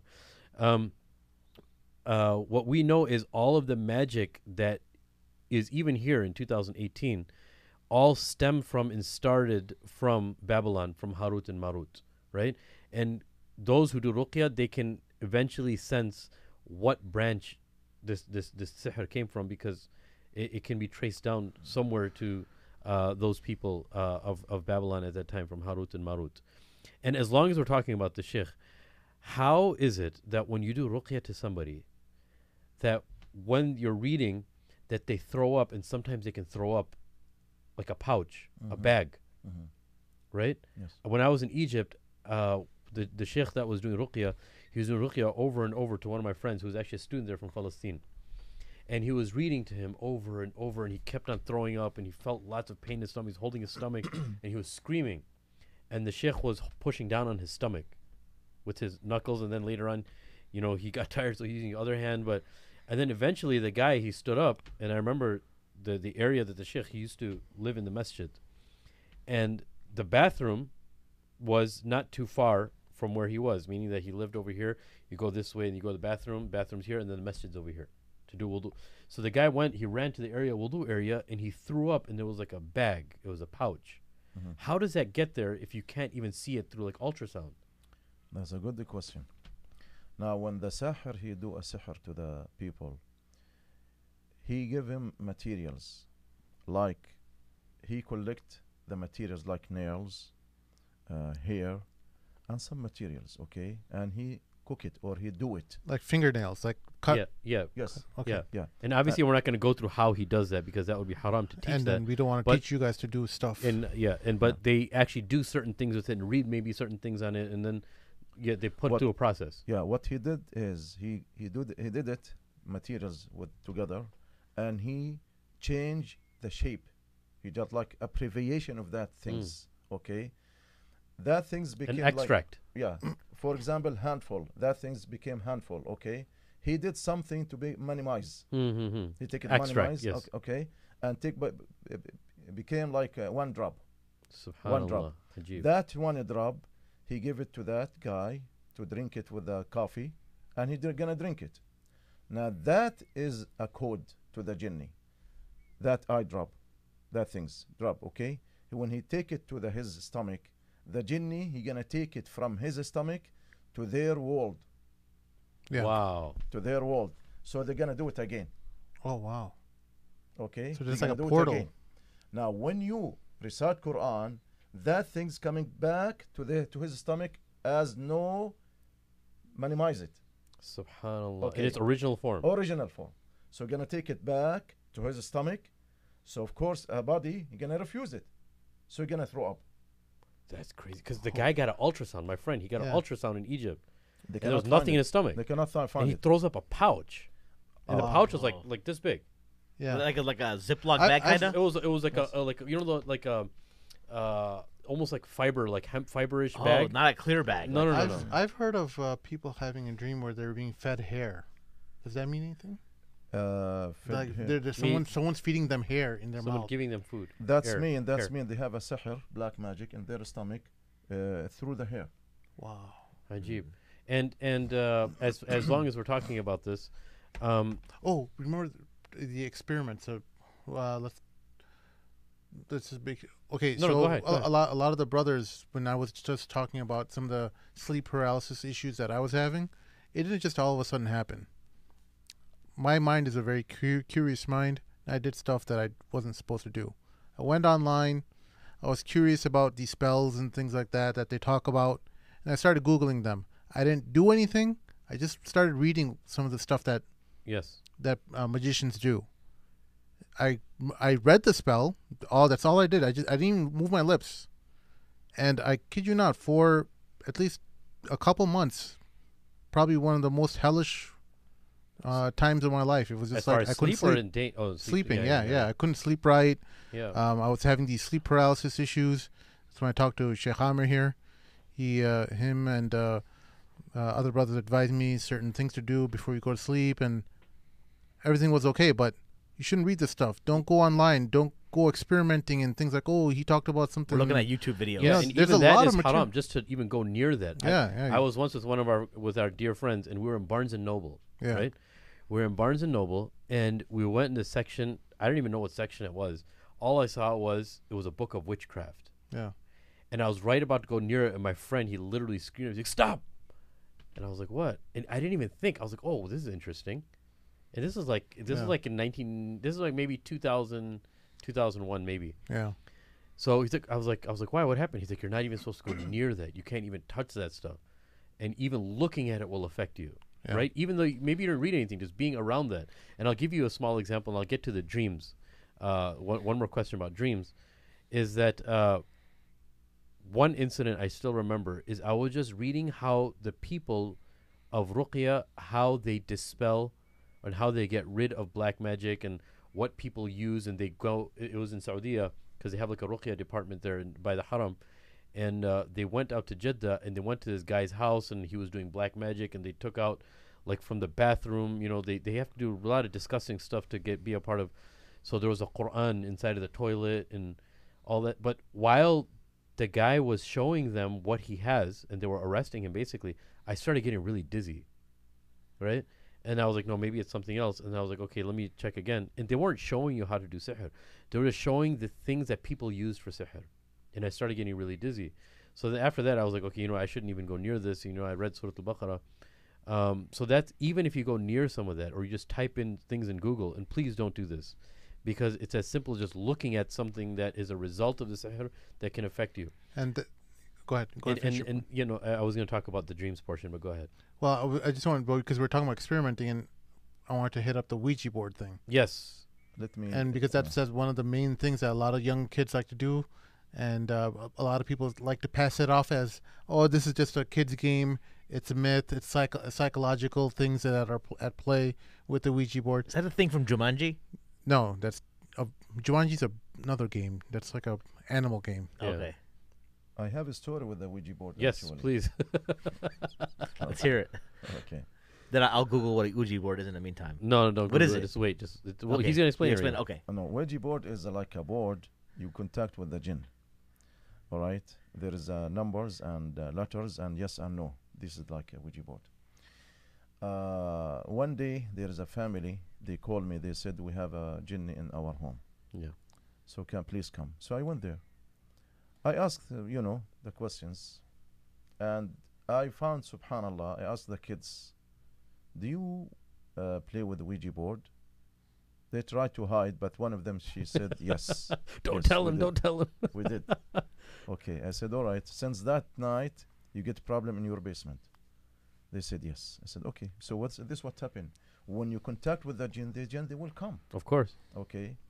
Subhanallah, at that night, they said we put a camera, all right, in the front of the bathroom, and we find there is nobody at all in the basement. Yeah. But they see like something wrong with the bathroom, so they put a camera, and you find that the bathroom, the light, twitching on and off, okay, and the door open and closed by itself. And I sent that video to Sim. Sheikh Abu Mujahid sent it to me. I sent it to Sim. I don't know if you could pull it up and put it on there, but yes. Yeah, go ahead. Sorry. So this is what happened to them. They get possessed. But alhamdulillah, it was easy, because all you're going to do just recite Quran, clean the house from the jinn, and you will be fine, inshallah. And I know that maybe the people, they will ask, how can we clean the house from the jinn? All right? It's easy, inshallah. First of all, we have to take away anything related to non-Islam. Like, as I said, pictures, dogs, statues. These things you have to take it away, and you have to recite Surah Al-Baqarah for 3 days. Recite Surah Al-Baqarah continuous for 3 days minimum. If it does not help, so what you're gonna do? You're gonna bring water okay, and put recite Surah Ayat al-Kursi 3 times and put sea salt on it and spray with the corners while you are doing the corners of the whole house, okay. Corners, yes, while you are spraying. So you have to keep the windows open, spray the whole house, even the basement, the closet, the bathroom, the front door, the frame, all the corners, okay. After that, okay, while the adhan is running, after that close the windows and burn the black seed like incense. Black seed, you're gonna burn it incense. After half an hour from that burning, open the window, okay, to get fresh air. You're gonna do this for 10 days minimum. Your home, inshallah, will be... That's if somebody has a problem. So why is it that the jinns like to go in the corners of the homes? This is their world. Mm. Okay, this is like doors for them. Our door is this one, okay? Mm. Their door like corners. Yes. Shadows. Closet. Mm. Closet. There's one question that's coming up in the chat a lot is the issue of... So my understanding is just to cut and dry. We're not... Human beings are not allowed to... There's no nikah with jinns. No. Correct. No. So what about like people that, is it possible that human beings could commit zina with jinns? The zina came from jinn to the human. Yeah. Not the other way. Oh, so it's like jinn rape humans? Yes. Oh. Not the other way. The jinni, like in the dream, yeah, you see there's a lot of sexual dreams. Yeah. So that's meaning are like raped from the jinn, especially with the ladies. So isn't that a wet dream? Or it's no? Wet dream. If you see like wet, it's wet dream. If you see wet and you... No, he's saying that al-ihtilam. I understand. Is ihtilam a possession or is that separate? No, ihtilam. If you see something in your clothes, yeah, okay, the liquid clothes, that's mean you have to take a shower. Yes. If you not see it, you don't have to do nothing. Right. But it's a kind of position. Mm. It's a kind of position. We call it in Arabic mas ashiq. Okay, so that's the rab from the jinni. Now, do you think when you're in a dream state, there's like a medium? Because we know from our belief that the soul separates from the body during the sleep state. It's a state that's very close to death, right? So I think, is there a space or something being created that allows the jinn to interact with your body in that moment? Are you opening up like a doorway when you're in that state of sleep? This is a good question. Now, if you believe that you are possessed from the jinni, sexual dreams a lot, the problem is, subhanallah, the jinni, as I said, he tricked his face. Like he changed his face, like for a beautiful woman. But this is not actually a beautiful woman. He's ugly. He is ugly. But he changed his shape in the dream, as I said, in the dream. Like she became a beautiful woman. Mm. Now, because if he is ugly and you see ugly, you will not gonna get any sexual with him. Arousal, with him, okay? Now without alcohol. But he changed his face. Right. He changed his face. So what to do for that? In the dream, you have to convince yourself that is not right. Oh, that is not right. Yeah. That is not right. Sometimes the jinni, they tricked the woman, and he came, the jinni, through her husband. Hmm. So her husband, it's okay. So in the she sees her husband in the dream. Yes, her husband in the dream every night. She thinks it's okay. No, it is not okay. She is possessed from the jinn. Hmm. Sometimes the people, they get to dream, sexual dream with the maharim, like her brother or her dad. He did a sex in the dream, sexual dream, and she feels shame to ask that, well, why my dad he did in the dream. Same thing, to let her keep quiet. I'm gonna do whatever I want, because she cannot share this information with the people. Oh, right. He knows that she's shy. She's shy, so he tried to block it. So that's why when you see that maharim, your dad, your son, your brother, he did a sexual dream with you, right away that you know that you are possessed. Ajib. Yeah. Oh, wow. And as far as in the dream itself, I remember you mentioning to me, and I don't remember exact detail, but you were mentioning to me after you get ruqya done, in your dream, someone may try to feed you some food. Oh, that's good. Yes. Now, if you finish the ruqya and you feel okay, alhamdulillah, I feel lighter after the ruqya. I recite Quran, alhamdulillah, I feel lighter.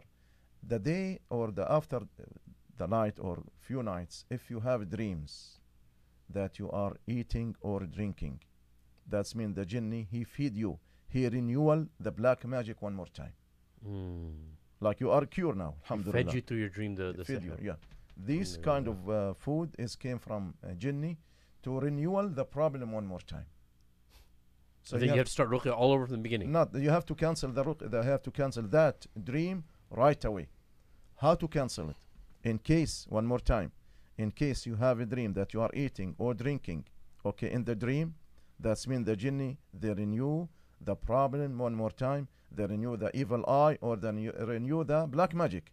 To cancel it is, you have to open, you have to wake up right away and spit 3 times and say A'udhu billahi minash shaitanir rajim. Spit 3 times and say A'udhu billahi minash shaitanir rajim, and get the water, cup of Quran water, recite Quran on it and drink it. Quran water, drink it. After that, take 1 spoon of black seed, not the oil, the black seed by itself. Take it and chew it and swallow it. And after that, you have to drink 3 spoons of the olive oil, Quran olive oil. But I don't like the taste of black, black seed oil. Well, he said not oil, just the seed. Oh, okay. Just the seed. Okay, the seed, kalonji, yes. Yeah. And you then drink 3 spoons of olive oil, Quran olive oil. That's the way to cancel the dream. Okay, so he's saying I don't like taste anyways. So there's another question, that came in. It's actually back to the Jinn. Can you be raped by a gay Jinn? Is there a thing as gay Jinn? Yes, there's a gay Jinn, like a human, as I said, like a human. So if wow, that's crazy. They have the same religion. He said he had a case like this. Hold on, yeah. Whoa, one brother, he said, Wallahi, after get possessed, I told him there's a possession, and he said just between you and me, okay, yeah, I don't know. I feel that with the guy, I feel comfortable. I said, no, this is a fake. This is, be careful, this is a gay. So, of course, I have to recite. It's a branch of Mas al-Ashiq, we call it. So we have to recite Quran for Qawm Lut. Qawm Lut, you know. You have to recite that ayah to cancel that thing. So it will harm you. Ajib. Yes. Oh, wow. So, do you think? I wonder if they have their own activists too in that world. LGBTQ. What if they have Muslim, what if they have Muslim activists that support LGBTQ? Oh wow! A Jinn named Linda.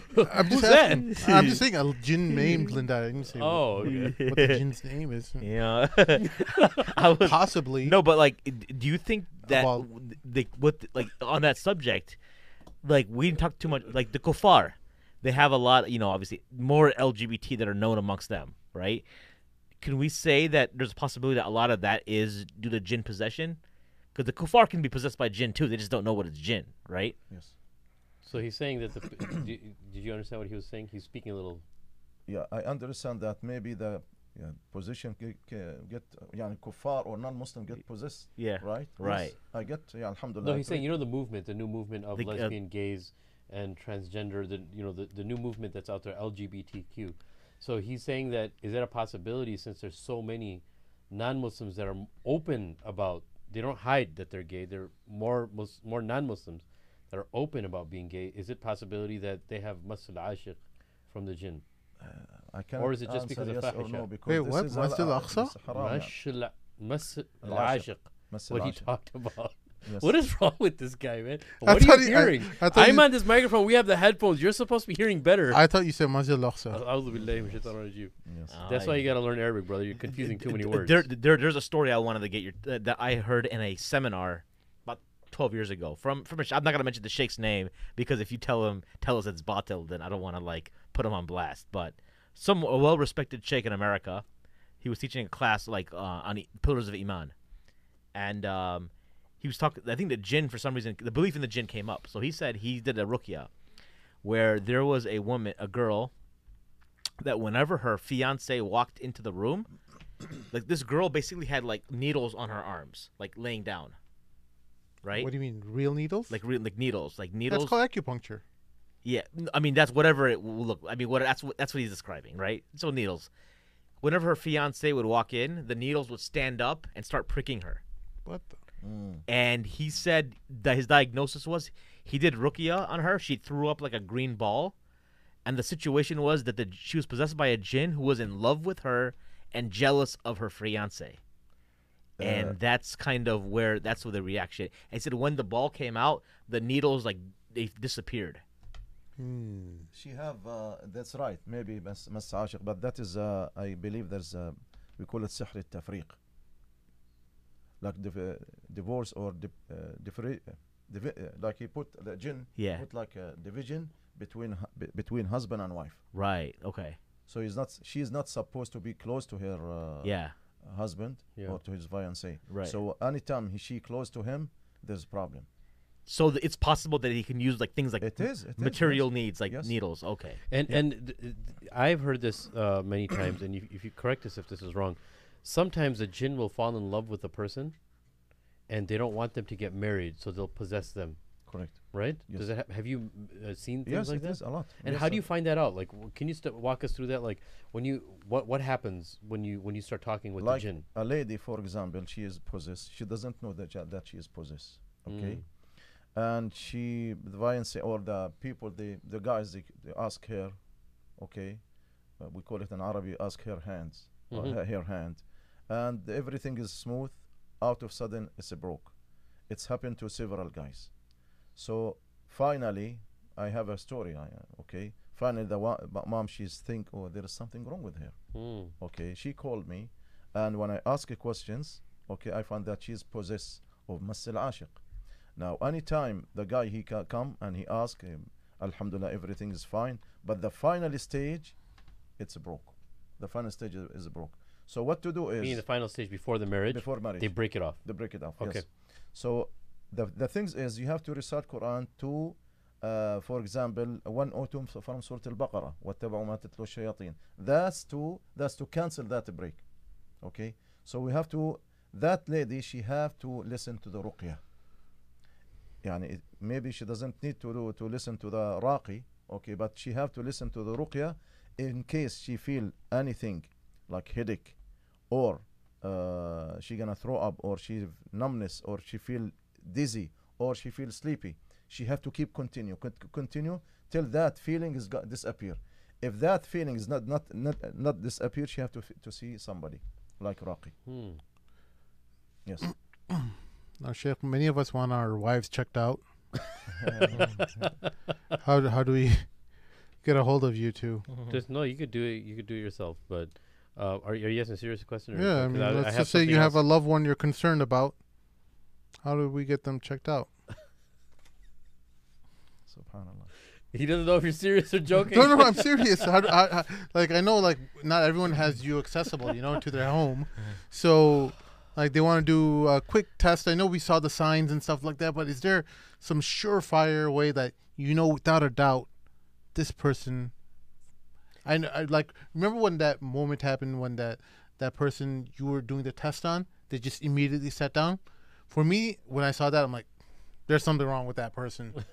I'm like, there's definitely, like, there's no way that happened for any logical reason. Yeah, right. Or the time at the masjid when, I remember back in Ohio, back in the day, man, there was this dude, certain verses of the Quran would be recited. He would break the saf and he'd be, like, standing on the wall. Like, and then you had, like, 3 or 4 dudes that had to jump him to bring him down. Wow, that's crazy. He'd go right towards the wall. Yeah, he would just, like, he would start climbing up on the wall and stuff, and he was a small guy. Do you remember that one brother who was in a hotel room during a conference, and one of these popular scholars had to go in and stop that brother, and he was possessed. He was a Hafiz of Quran, and he got thrown around, or he was being choked by this small, frail kid who was possessed. Yes. And... the scholar was like screaming in the hotel room. Everyone was outside the hotel room. And he said, if you guys hear me say something, come inside. Yeah, and no one is hearing anything. And then he finally opens up the door. He's like, where were you guys? I was screaming this whole time and no one came in. The sheikh said this? Yeah, the sheikh said this. I was telling my students about a similar incident. I think I heard about this. I know, yeah. This is from your camp, actually. I was telling my students similar. Yeah. Oh, God. So, man, I forgot what I was going to mention, but, yeah, you guys, whatever you guys have to ask, it'll come back to me. No, you guys hear nonsense. No, just because of the like scenario. Because sometimes it's obvious. I think Sim was talking about obvious scenarios. Like there's another. There was when I lived in Ohio too. There's another kid. He was probably like in 8th grade. He was like a white kid. He said he converted to Islam, been about Muslim about 8-9 months. But then all of a sudden he started wearing all black. A lot, all the time. What's wrong with all black? Just let him finish. He hasn't finished the story. You know, yet. Like he come to all black, and all of a sudden, when the adhan would go off, he would go like this, and start screaming like "Make it go away" across the top of his lungs. Oh boy, that's not good. That's not good at all. This is a kind of possession, of course. Mm. Possess is two kinds or more than two kinds. Okay. We call it full possess. Yeah. And temporal possess. Yeah. Now, sometimes you cannot, if the people who get possessed, they can pray. No problem for that. Again, they listen to the Quran. This is temporary possess. But they are inside. Mm. And the jinn inside them. But what happened when you listen to the ruqya, special ruqya, okay, the possess became full. So he going to talk. He going to say, stop. I'm not going to listen. You stop. You are bothering me. You are hurting me. Mm. So like it became not full. Okay. That guy, he is full and full time. Full position and full time. Sometimes get position for the day. Sometimes the days. I see. Yes. Mm. And I remember, obviously the Quran is the most one of the most difficult thing from up on the shayateen, as Rasulullah mentioned. Wherever the adhan is recited, that's where the shayateen run from. So that's just a little bit of you know, wisdom of calling the adhan, you know, even when you move into a new place, right, just to call the adhan in the home, right, just so you want to make sure that there's nothing there. There's nothing, yani, if you believe so there is something here, yeah. If you believe there is something wrong in your home, as I said, yani, inshallah, you can running adhan is good for you, and Surah Al-Baqarah 3 days. Yeah. Surah Al-Baqarah, that is the main thing. Yes. And from just so he mentioned Surah Al-Baqarah a few times now, just for our listeners to know, the hadith of Rasulullah Sallallahu Alaihi Wasallam is that whoever recites Surah Al-Baqarah, he'll be protected, his home will be protected for 3 days, right? So I know it seems like a really long surah, but sometimes we need an incentive to get closer to Allah subhanahu wa ta'ala in the Quran. Can you just let it play? Can you just like put it on a recording? Oh yeah, yeah. But if your house is infested already, it won't work. One of my friends, he's you know, he does what Sheikh does over here, yeah, and he went to well, he doesn't do it like at your level, but he was helping someone out, and he was asked over to their house, and you know, he started playing the Quran on a laptop, and then he went upstairs, speakers, yeah, and then he went upstairs and he set it up on other speakers upstairs. By the time he came downstairs, his laptop would be turned off, or yeah, like the laptop would be frozen, the screen would be like garbled, and it would be frozen. Yeah. So he would have to restart everything. Then by the time he went back upstairs, it gets frozen up there. So he kept he kept on coming, going up and down. So you got to start with either that, or it was Bugs Bunny having some fun with them. They have power for electronics things. Yeah. They have. Subhanallah, there is a scary. Let's see. Please, story. We got to hear it. We want to hear it. We want to scare our guests. They want to hear something scary. One of my patient, he have black magic. And he have a mas ashiq, you know, the jinn is attacking him sexually. Mm. And alhamdulillah, I finished with them. I told them, be careful of the dream that you are eating or drinking. Mm-hmm. So that's what I told him. After 2 weeks, okay, he called me. He said, I have weird dream. Subhanallah, what is this? He said, I have a dream that I'm in the sleeping, and there is one beautiful lady. She offered me cup of coffee, and he said, in the dream I remember you that told me don't to drink. Mm. But he drank it anyway. Yeah. So he said, I don't want to drink coffee. And she said, no, I want you to drink coffee. Mm. And he said again, I don't want to drink coffee. Oh, are you Jinni? He asked her in the dream, are you Jinni? She said, yes, I am Jinni. He said, no, for sure I'm not going to drink coffee. I have power. And she asked him, what's the power you mean? He said, the computer next to me is playing Surah Al-Baqarah. He said, oh, yeah? Okay, open your eyes. And he opened his eyes. He found that laptop is off. So he had played it when he went to sleep. Yes. Yeah, and he's telling in the dream. And she said, open your eyes. And he opened his eyes, it was off. SubhanAllah. Yeah. Wow. But alhamdulillah, he turned it back. Alhamdulillah. So let's get some practical advice as we finish up here, because there's some concepts that we've become desensitized, right? Like, I've heard a lot of mashayikh warn about, like, Harry Potter. Are you familiar with Harry Potter? Yeah. The magic, you know, because it's like, it's white magic. And then also a lot of Muslims, unfortunately, now. Back when we were kids, you remember people doing Halloween? Everyone, like, dressed up their kids Halloween now. Oh, yeah. That's why we're here, you know, and, like, my kid's school, on a nutshell, they had at Aqsa, she goes to Aqsa, they, like, have a thing at Chuck E. Cheese just to keep the kids away from the Halloween, you know what I'm saying? But, like, what are your thoughts? Like, are we being, like, are we playing with, would you say it's dangerous engaging in this kind of stuff, like, very casually? Like, Harry Potter would become it's become, like, just a normal thing, right? As far as magic goes. And you're talking about the glamorization. Yeah, the glamorization, and then magic. People are just comfortable with it. Hmm. And it's just like, oh, this is just a cool story. It's a kid's story. And this is the problem.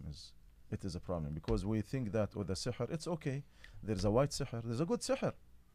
It's a good black magic. There is? Magic. No, what he means is the intention is good. I want to learn it. Think about it as hadith, right? There's some people who used to make up, fabricate hadith because they just wanted to see. They were actually good people. They just wanted to see something good, but they just didn't know a lot of hadith to cover that. So they used to just make up hadith if they saw a problem in their society. Same thing. Just think about it the same way. So this is what happened, akhi, is they trick the people that it's okay for Harry Potter to watch it, to believe it, and to love it. No problem for that. Yes. Okay, this is a trick, and it's not allowed in Islam. As-sihr, it's haram, wherever it's a white magic or black magic. It's a high magic or low magic. It is haram. But the problem is the non-Muslim, they believe it. Mm.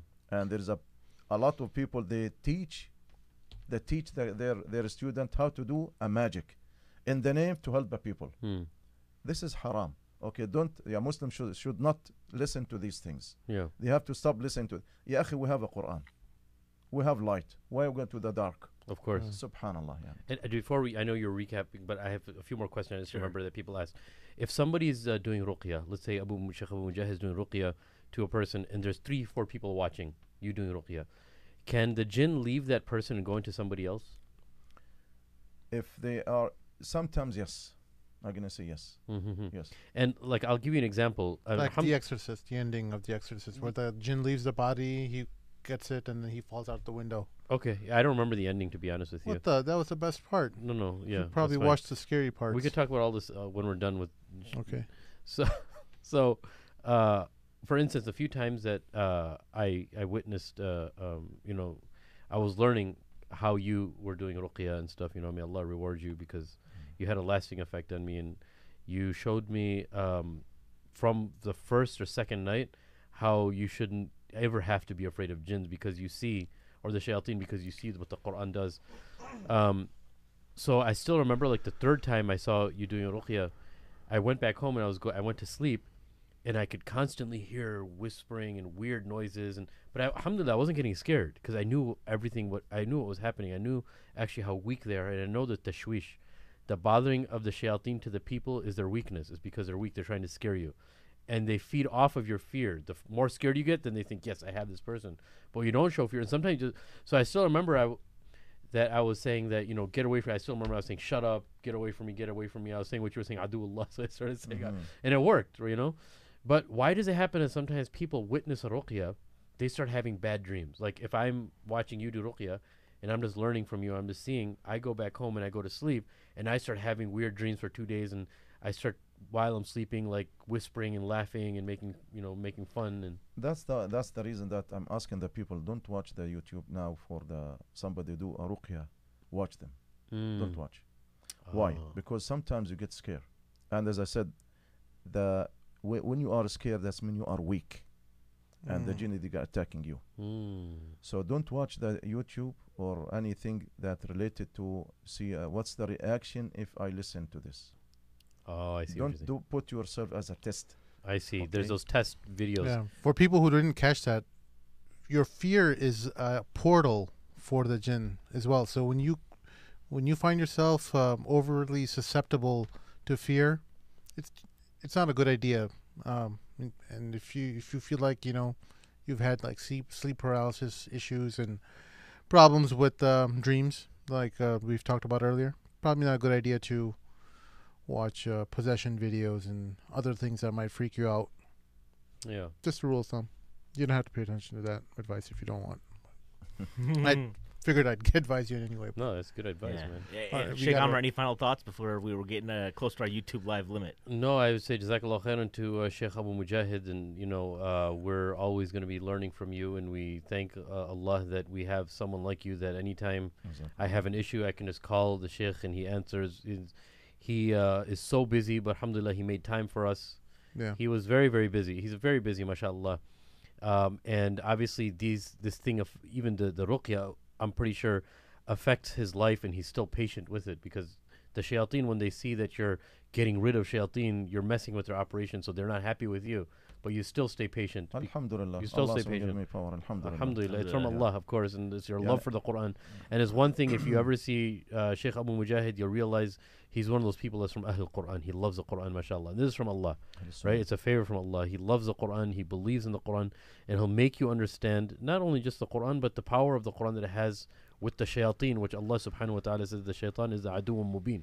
He's the biggest of your enemies. He's your clear enemy. So use the Quran against him. And Sheikh Abu Mujahid, if we take anything from this, just realize this wasn't just to scare you or anything. It's to tell you the reality. Yeah, we like to hear these stories, and it's a good vehicle to learn the deen. But realize that the Quran itself is the cure for, as Allah subhanahu wa ta'ala says, it's a cure and it's a rahmah for all people. And it is a cure against shaitan. Shaitan that was so arrogant, or Iblis was so arrogant to bow down to Adam alayhi salam. He has his tribe, he has his system, how he works his little mafia, but it's also to give you an attachment to the Quran. This is I mean, that's one of the main reasons for this podcast. So believe in the Quran, read the Quran, and use it for cure, inshallah. Inshallah, I'm willing to help anybody, bi'idhnillah, subhanahu. And how can they reach out to you? Do you want to? Do we just want to put your contact information in the description, or do you want to say? You can give my you know, my number is 630-709-5382. 630-709-5382. I'm willing to, inshallah, help anybody. You can use like WhatsApp, email, Viber, text me anytime, inshallah. Inshallah. And do you have like a website or something coming soon too, or you just want to refrain from that right now? Just the number right now, inshallah. Okay, mashallah. And what a gentleman. There's a lot of people who won't give their numbers. He's so confident in this, he's giving number, inshallah. And if he doesn't answer, leave a voicemail. He'll get to you, inshallah. Inshallah. I hope you don't get flooded after this podcast. You know, we know, inshallah. Everyone's going to be calling him about their wives. Right. What's with you and the wives, man? It's that's why every guy says. No. You just Sheikh Amir's wife is watching clearly, so he's like, don't say anything about women. Honestly, I didn't think about it. He just planted the idea in my head. I wasn't even thinking about that. Sheikh Amir, man, wow. Yeah, she's watching, so you know, alhamdulillah, you're not possessed. It's probably me. Don't worry. Alhamdulillah, Allah protect all of us. Any shout out to the sponsors, or? Are we we have to. Who pays the bills around here, man? Well, you two are gonna get away? Let's blow it up. So again, for here's the good thing about if you are possessed by a jinn, the good news is you might be possessed till you die, but then they go away, right? Yeah. They won't live. They won't stay with you till death, right? I think they'll just move on to someone else's body. Yeah. So you'll be good once that happens. You'll be dead. Where are you? Or so are you talking about? Yeah. So when you die, you just so then, but you don't want to have other problems to deal with. Like, number one, actually, my Wahid and my wassiya go hand-in-hand together. Because if you die and you had a bunch of interest in riba stuff that you didn't, because you didn't deal with Wahid, your punishment in the grave is going to be pretty bad. All right? Now, then people you left behind, if you didn't do your thing with my wassiya, they're going to get dispossessed. Kids will end up with the kuffar. They might become, like, you know, I don't know, like Nasara or like paganist Satan worshippers. You don't know. You never know. So you never know. And the wife that you met through Half Our Deen will be very upset with you because you completely bungled all the money. All the money, right. So Half Our Deen is where you get the marriage. But it all ties back together. But, you know, at the end of the day, these are the institutions that, you know, are helping us out. So definitely check them out. And these are obviously very practical. Halal tofu, please don't call us. I thought you were going to throw a British accent in there when you were saying that whole thing. About what? Your British accent that you did. That one time. No, so anyways. Again, for our special guest, Sheikh Abu Mujahid, Jazakallah Khair for coming through. And we really appreciate your insights. And you know, really practical. This is very practical. One of our more practical shows. Like, people tuned in because it's like a scary thing, but there's a reality to this, right? And if he wants to come back on, inshallah, this is the last thing I'll say. If he wants to come back on, he has a whole bunch. He was talking about ta'weezes. He has over like 100. He was mentioning he could bring them if he wants to come back on again. Maybe he got scared from us and he thinks we're crazy, so he'll never come back again. But he said that we can just have a show dedicated to all the supplies that he has. Whenever he does ruqya, you realize something about him. He has like a whole suitcase and he comes with supplies. So we're also going to be dedicating a show strictly towards the stories, some of the stories that people have encountered in their lives. People are sending some submissions in as well, so keep an eye out for that, and we'll send that your way sometime later after this podcast airs. Right. All right. So for our special guests, the Sheikh Abu Mujahid, and my co-host, Sheikh Amir Saeed. And last thing, you don't have to off the hook yet, listeners. YouTube, subscribe. All right. Make sure you subscribe. Don't just tune in and click. Make sure you subscribe. Tell your friends about us. This is how the game's played. You have to subscribe, or else we shut down operations. That's it. And then you can listen to you have to listen to Good Muslim, Bad Muslim, or some other junk. Yeah, you know. But you know, here's the thing. And then 5-star review on iTunes, man. I don't care if you hate the show. Just 5-star review and write. Just Why would they be listening then? Just write Mahin sucks. All right, or hate Mahin, and Sim is a misogynist or whatever. But just give us 5 stars. You know, so anyways, that makes no sense. All right, we gotta wrap this up. It's okay. All right, talk to you all later. Take care. Assalamu alaikum.